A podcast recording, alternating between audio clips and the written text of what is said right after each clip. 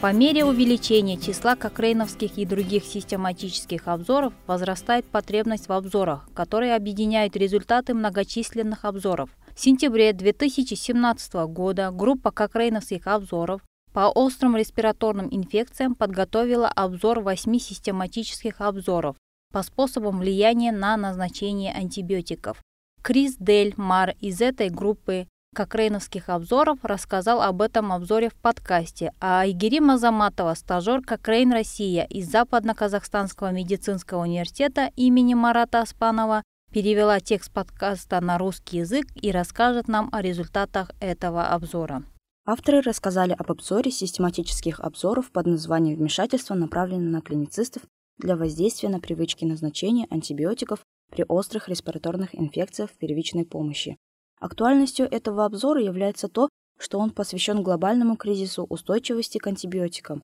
Авторы хотели попытаться помочь клиницистам первичной медицинской помощи уменьшить число назначений антибиотиков при острых респираторных инфекциях. В этом обзоре обзоров авторы синтезировали доказательства из систематических обзоров, а не отдельных испытаний. Они провели поиск в семи базах данных с использованием стандартных методов Cochrane, Оценили методологическое качество с использованием инструмента ROBIS и GRADE для оценки качества доказательств во включенных исследованиях.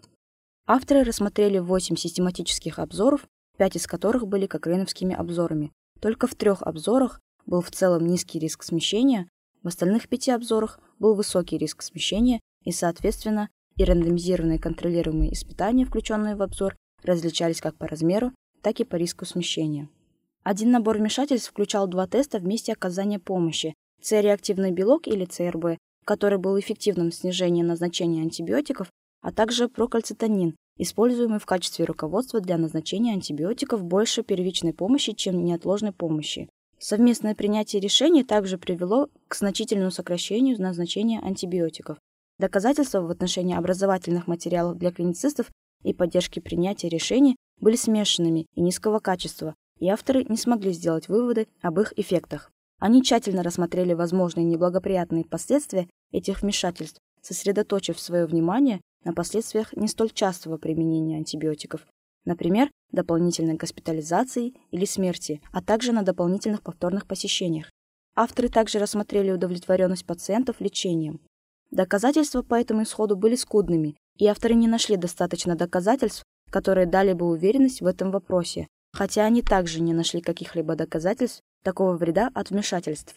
Авторы искали, но не нашли каких-либо доказательств изменения затрат вследствие этих вмешательств.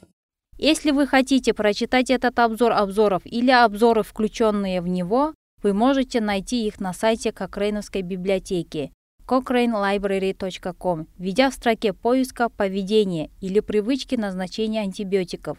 Там же вы можете найти его следующие обновления, когда станут доступны новые клинические испытания.